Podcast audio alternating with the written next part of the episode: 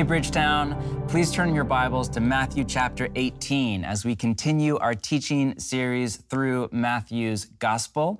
We left off last week in verse 9. Let's pick it up in verse 10. Read with me. See that you do not despise one of these little ones.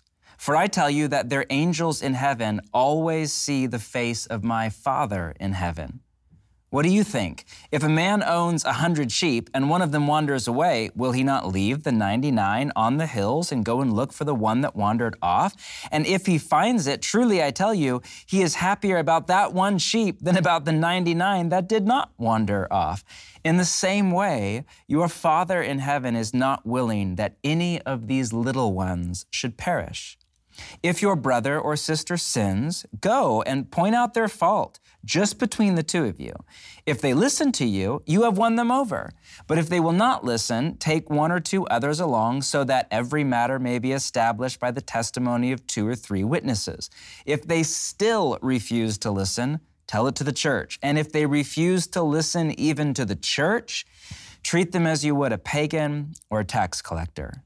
Truly I tell you, whatever you bind on earth will be bound in heaven, and whatever you loose on earth will be loosed in heaven. Again, truly I tell you that if two of you on earth agree about anything they ask for, it will be done for them by my Father in heaven. For where two or three gather in my name, there I am with them. Why are you here? By here, I don't mean in the basement of our new building or in your living room watching online. I mean, why are you a part of Bridgetown Church? Or if you're watching from around the world, why are you a part of any church for that matter? You made an effort to get up on a Sunday morning and give your time and your attention to Jesus to sit under the teaching of the scriptures and to worship and kind of orient or reorient your mind and body around Jesus. Um, that's great. You made a decision to do that instead of go out for coffee with your friend group or drive over to the beach for the day. Why? Why are you a part of our community? Now, there's not a right answer to that question per se, but there is a wrong one. Eugene Peterson, the pastor and writer that I look up to, who said his life's work was to, quote, nurture an anti consumer congregation. That is so punk rock. In his book, Run with the Horses, which I'm rereading right now, he said it this way Some people come to church looking for a way to make life better and to feel good about themselves, to see things in a better light. They arrange a ritual and hire a preacher to make that happen for them. Other people come to church because they want God to save and rule them.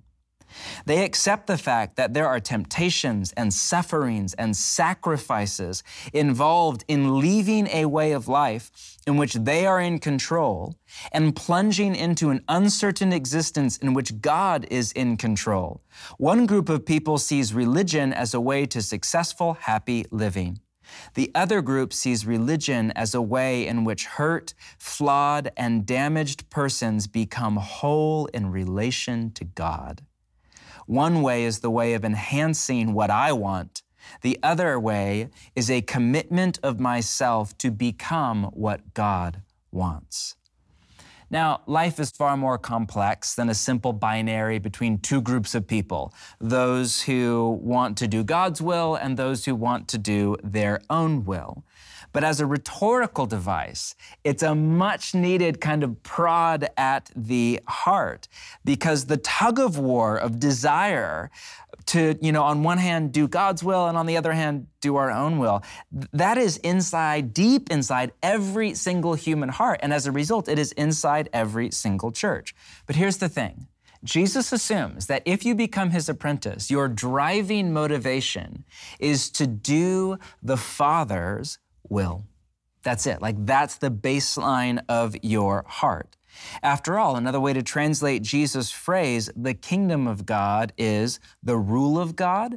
To live in the kingdom of heaven is to live under the rule of heaven. It's to follow Jesus' example, who all through his life said, My will is to do the will of him who sent me. Or in another place, he said, I always do what pleases the Father. At the very end of his life, he said, Not my will, but yours be done. For Jesus, the entirety of the spiritual journey is about moving off of the egoic grasping for control that is the root of our problem. It is where all of our anxiety comes from, all of our anger that tear our soul and our society apart. It's all based in our attachments in the language of psychology or our idolatry in the language of Christian tradition. For Jesus, the spiritual journey is about freedom from our attachments or our idols through greater and greater levels of surrender to the Father's love and wisdom through a deep confidence in Jesus and a release of the illusion of control.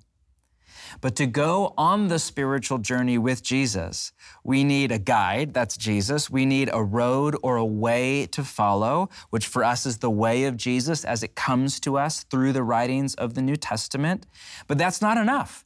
We also need a community to journey with, what we call the church, and we need grace or like a, an inner energy source for the journey itself, for the long obedience in the same direction from the Spirit of God. So we come to the church to get help from other followers of Jesus for the journey and to get grace for every day. The end goal of the spiritual journey for you, for me, for the individual soul, and for the church as a whole is to become the place where God's will is done on earth as it is in heaven.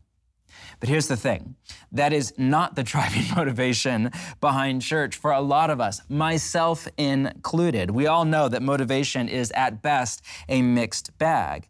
And when other motivations come up to the surface of our heart, all sorts of problems and issues wreak havoc in the church. Enter Matthew 18. If you missed last week, Matthew 18 is one unit of thought, but it was too much to cover in one teaching. So today is part two of three. The entire chapter is about life in the community of Jesus' apprentices, also known as the church, and more specifically about how to deal with sin in the church and not let it sabotage Jesus' vision for a Sermon on the Mount kind of community. If only being a community of followers of Jesus made us immune or impervious to sin, personal conflict, and hurt feelings. If only. It's not that way. We left off with Jesus teaching on the little ones, if you were here last week. And remember, the little ones at first are children in the story. That is Jesus' example of kind of a low status that you self adopt but then become a moniker for any and all who are weak or vulnerable in the church, as somebody who's new to Jesus or is under hurt or something from a past experience. And then you have Jesus' stark warning to false teachers and or the strong who take advantage of the weak and cause them to stumble into sin or fall even away from the faith. Let's pick it up in verse 10 and work through the text. Verse 10. See to it that you do not despise, or that can be translated kind of look down on, one of these little ones. Again, either a child or somebody who's new to Jesus or who is vulnerable. For I tell you that their angels in heaven always see the face of my Father in heaven. This is where people get the idea of a guardian angel from, which is an ancient idea. It predates Jesus himself. It's not just a modern Western thing. As nice as the idea is, Jesus does not say that every person has a guardian angel. If they do, they are not great at their job, I'm not sure. Jesus' point is if you hurt one of these little ones, it will come to the attention of the Father himself. Heaven, in a sense, is watching how you and I love or do not love one another. Next line, 12. What do you think? I love Jesus, just straight to the point. If a man owns a hundred sheep and one of them wanders away, 100 was the average size of a flock in his world, will he not leave the 99 on the hills, most likely with another shepherd, and go look for the one that wandered off? And if he finds it, truly I tell you, he's happier about that one sheep than about the 99 that did not wander off. In the same way, your Father in heaven is not willing that any of these little ones should perish. Here we have a parable The shepherd in the parable is God himself as personified by Jesus, who earlier in Matthew said he was, quote, sent to the lost sheep of Israel. He already said that. The lost sheep in the parable is a follower of Jesus who has gone astray, either due to a false teacher or spiritual abuse of some kind, or as we see in the next section, just plain old sin. And the 99 are the church. Now, the idea of God as a shepherd is not a new idea in Jesus' first century world. God as a shepherd is a running theme all the way through the library of Scripture. Think of Psalm 23 The Lord is my shepherd, I lack nothing. What's new in Jesus' parable is the idea that God, the shepherd, goes after the one. You follow that metaphor to its logical conclusion. That God doesn't just deal with the majority, that you're not a number to God in a data set, that one lost sheep isn't just cost of doing business, that you are, in the language of the Hebrew poetry, fearfully and wonderfully made by God Himself, that all the days ordained for you were written in His book before one of them came to be, end quote. And God has a deep emotional connection to you and to me. And when we wander off or we're vulnerable or at risk to sin, God doesn't just shrug, well, you know, sheep will be sheep. That's John Mark for you. That's whoever for you.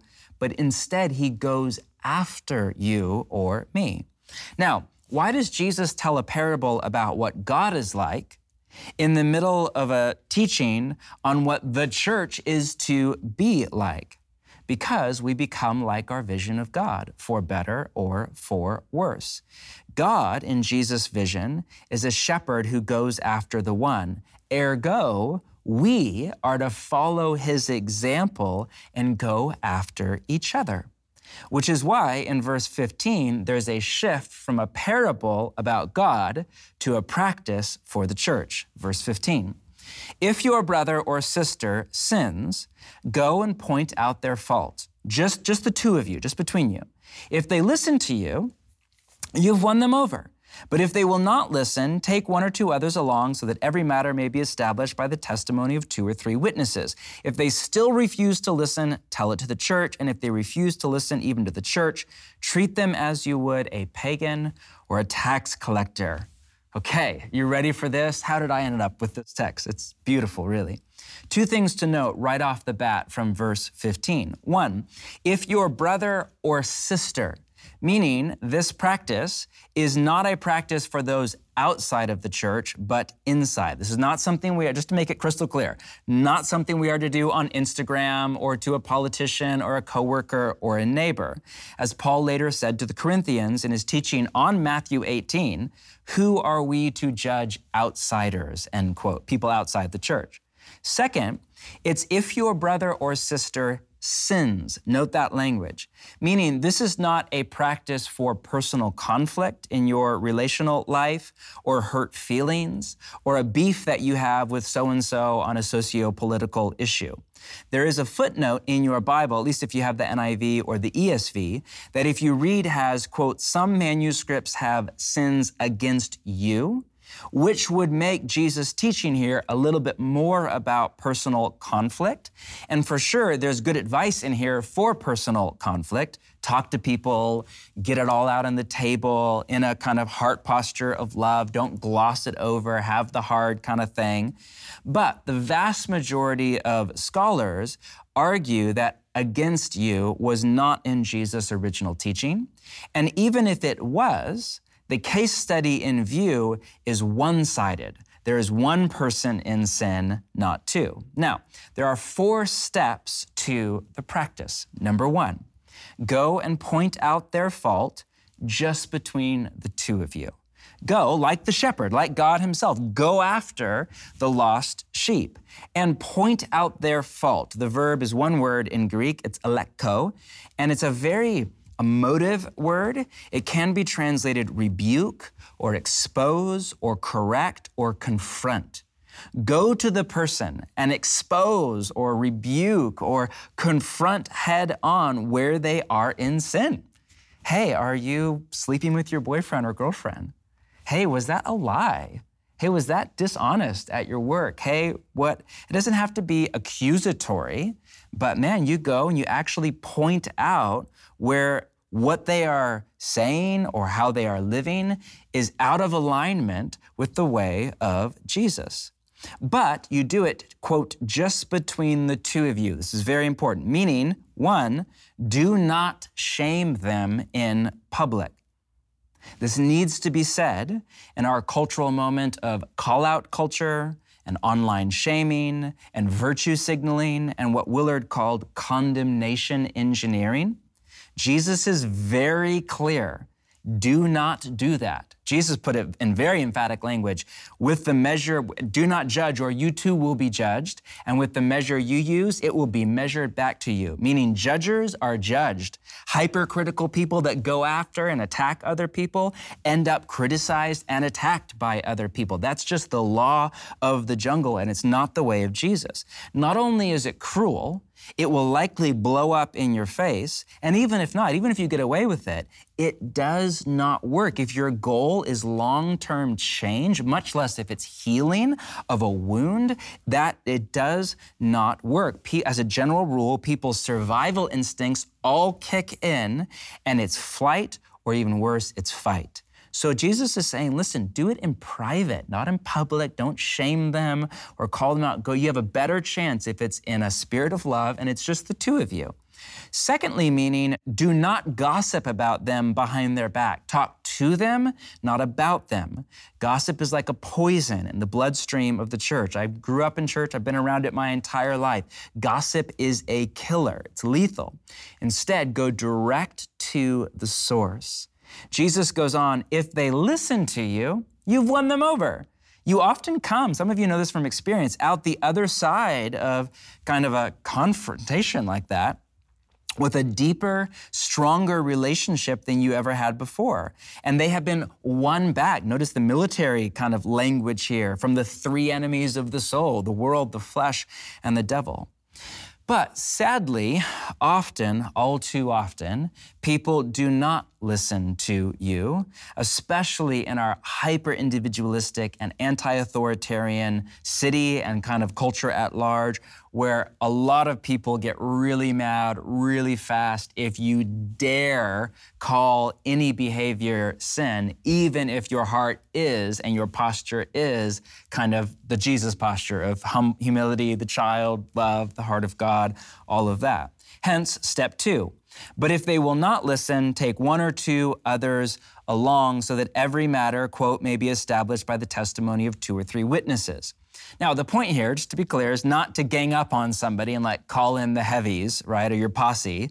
Verse 16 is a quote from Deuteronomy 19. In the original context, it was for a court of law. You were not to convict somebody without a minimum of two to three witnesses to guard against defamation or a personal vendetta or a bribe or injustice or whatever. Hence, the goal here is very similar. One, it's just to make sure that you're objective, especially as your emotions ratchet up in kind of relationship and um, it's easy to personalize the other person's sin. And two, for the person in sin to realize, oh, wow, this isn't just so and so's opinion, or this isn't just a preference. Like, I'm, oh, wow, they are all saying, I'm in sin. So, step two is to take a few more people along with you and do the same thing. Just go in private in a spirit of love, point out their fault. But, 17, if they still refuse to listen, so now it's clear, all right, their heart is obstinate. They, they do not have a soft heart to God's will. Step three is tell it to the church. They need to realize that their participation in the community of Jesus is at stake. This is kind of a, again in love, but a final warning. Now, what is exactly, what exactly does Jesus mean by the church here? Tell it to the church. What exactly is that? And how do we apply that in the late modern kind of world we call home? Do we stand up every Sunday with like a Facebook photo of a name of, you know, every person in sin at Bridgetown Church or whatever? Some churches do that. Um, most people people experience that as, as very brutal and cruel. Most of the time at Bridgetown, the way we do this is through our Bridgetown communities. We have the kind of community as a whole, if it comes to that, confront the person so they can see just how much is at stake. However, we apply step three, and it's a gray area, it must be done in the spirit of steps one and two. How we do it is just as, if not more important than, you know, what we do, where we have to do it where it's not about power. If you know anything about intervention theory and psychology, like with addiction, power dynamics is a disaster waiting to happen. It can't be about power. It has to be about love, where our intent is not to ostracize or to shame, but for the person to open up their heart to God. But finally, if they refuse to listen even to the church, step four, treat them as you would a pagan or a tax collector. The ESV has let them be to you as a pagan or a tax collector. The verb in Greek is passive, meaning it's not something you do to them as much as it's something they do to you. Jesus' idea here is listen, at this point in time, it's out of your control. You have done your part. Now, your part is to respect their decision as a human being with free will and dignity, and to honor them and to let them go.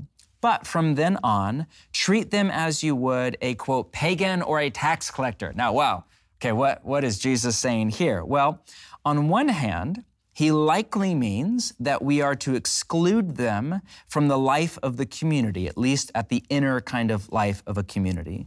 Because whatever title they claim, they might say, Oh, I'm a Christian or I'm a whatever.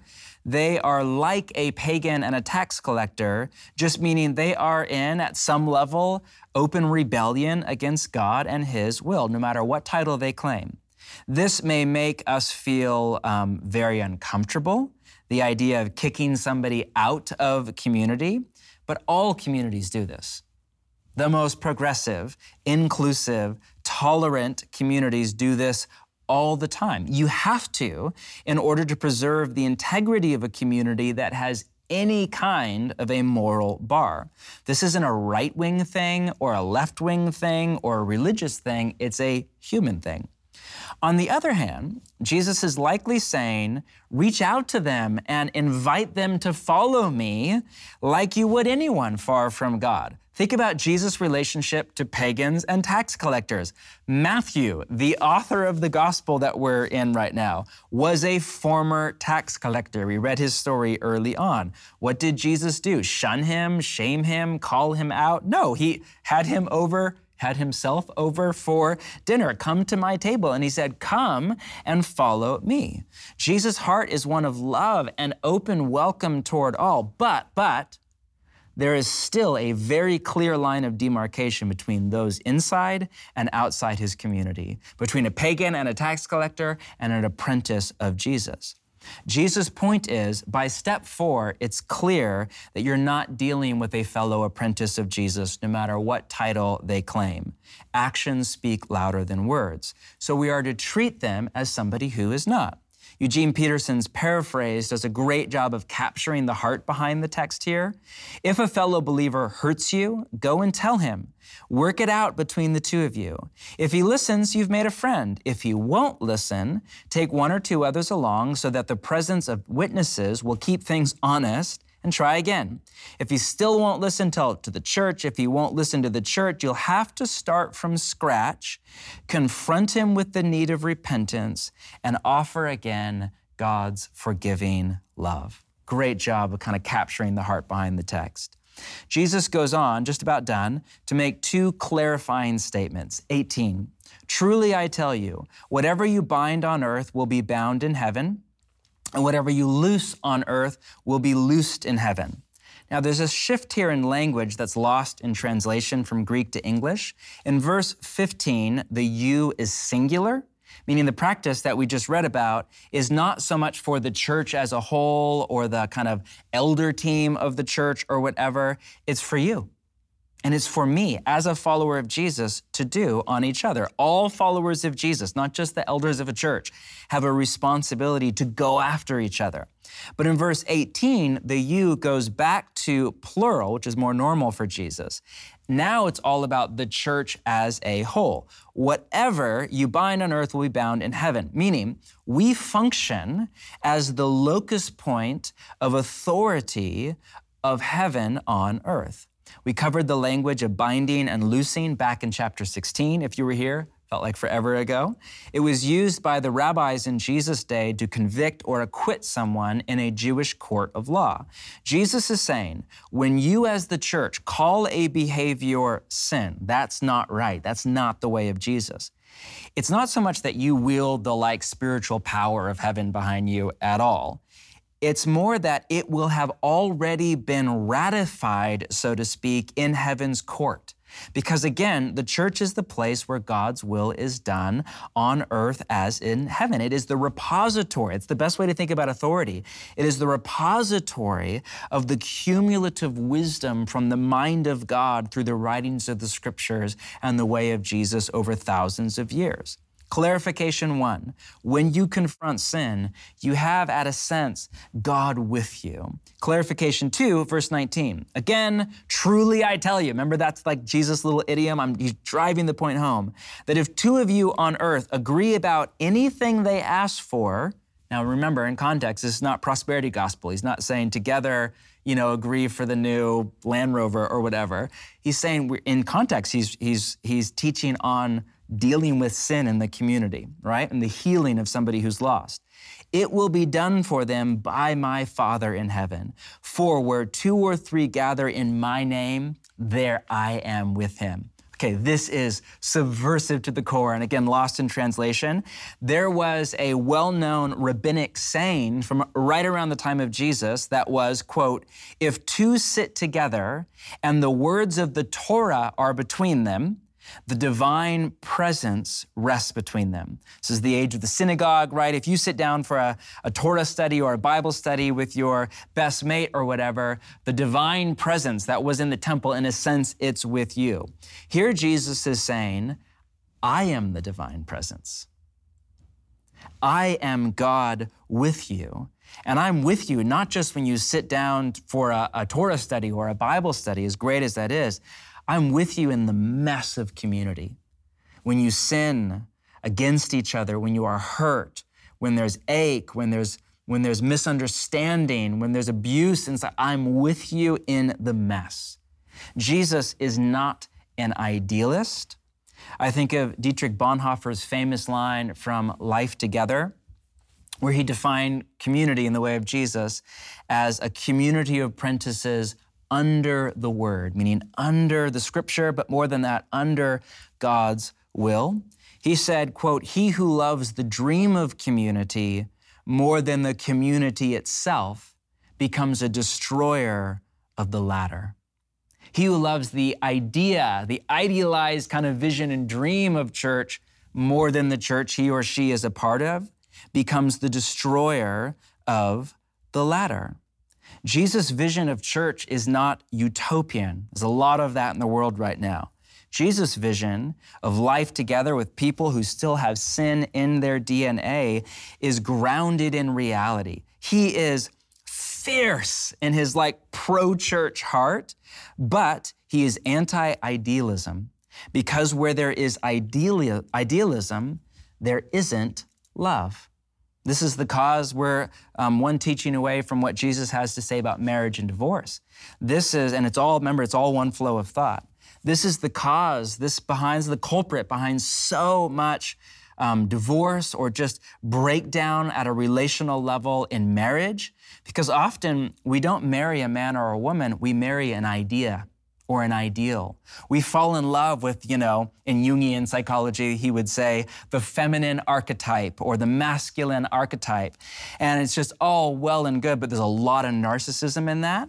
And then a few months into our marriage or a few years into our marriage, we wake up one morning and we look over and the hair is all crazy and we realize, oh, wow, she's wonderful, but she's not the feminine archetype. She's not a, she's her. And she looks at you and says, Oh, wow, you're not the masculine archetype. You're John Mark. And Wow, okay. And then at that point, you have an opportunity to move from narcissism to love, to agape, where we take people and we love people as they actually are, as they actually come to us. And this is a lifelong journey. My wife and I are nearing 20 years together, and every day it's another step forward to love not the idea of marriage or the idea of family or the idea of romance or sexuality or whatever, or a soulmate, but the reality of my wife who's fearfully, wonderfully made, of my children, of the people I'm in community with, of you, of our church, which has all sorts of problems and issues. You think I'm not aware of it? I'm very aware of it.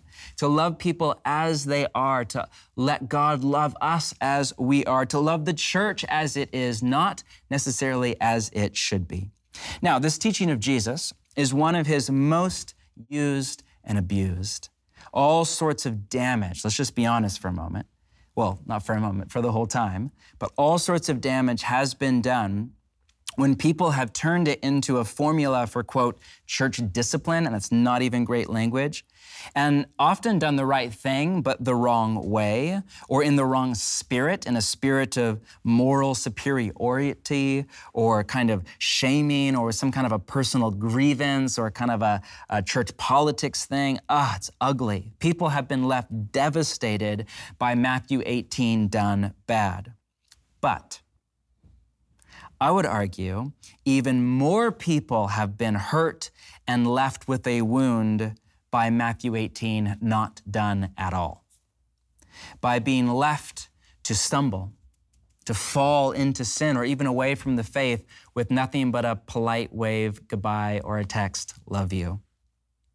If on one side of the spectrum you have cruelty, and we hear horror story after horror story, right, of just Matthew 18 gone bad, on the other side, you have compromise, where people compromise on sin in a community because they do not want to rock the boat or upset the touchy person or deal with their own sin. Because to confront somebody else's sin, you have to confront your own first, right? Take the plank out of your own eye, as Jesus said it. So we let it slide. And in doing so, we lower the standard of Jesus' vision of church. And as a result, both the soul in question and the community as a whole suffer the pain and hurt and damage and wound of sin. Sin does not lead to human flourishing, nor can it ever. That is why confrontation is the most loving thing to do, and compromise is just as unloving as cruelty is. Our elders right now are rereading Failure of Nerve by Edwin Friedman to gear up the, for the fall and the election cycle in our city, I consider it the most important book on leadership I've ever read. In it, Friedman, who was an early expert in family systems theory, writes about a strange dynamic in groups, whether that group is a family or a church, he was the Jewish rabbi at first, or a synagogue, or all the way up to a nation state. A strange dynamic in a community or a social group, in particular if it's unhealthy or if it's dysfunctional, where the group will devolve evolve to the lowest level of maturity. Rather than rise to meet the caliber of its most mature, most whole members, who are often much older, it will stoop to the level of its least mature, most kind of dysfunctional members. This happens in any system, from like a family with three or four people, or your larger kind of extended family, to a church for sure, and even beyond.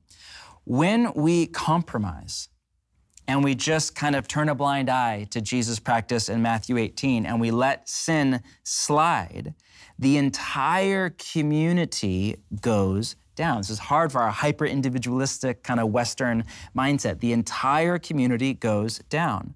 How do we, this is a question I ask on a regular basis as a pastor at our church, how do we at Bridgetown not become that kind of an unhealthy family system where we devolve to the lowest common denominator, but instead in the language of the New Testament, spur one another on to love and good deeds. I think of AA or a CrossFit gym or a karate studio where there's a different social dynamic at place where you come together and you spur one another on to what is next, even in a spirit of love and humor and grace.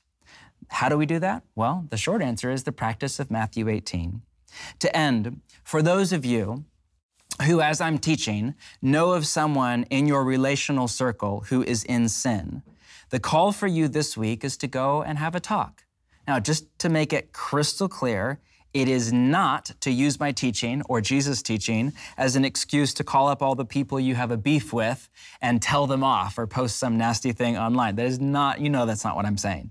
But to go after people who are at risk to take on Jesus' shepherd heart of love and call people back, so to speak, to the flock.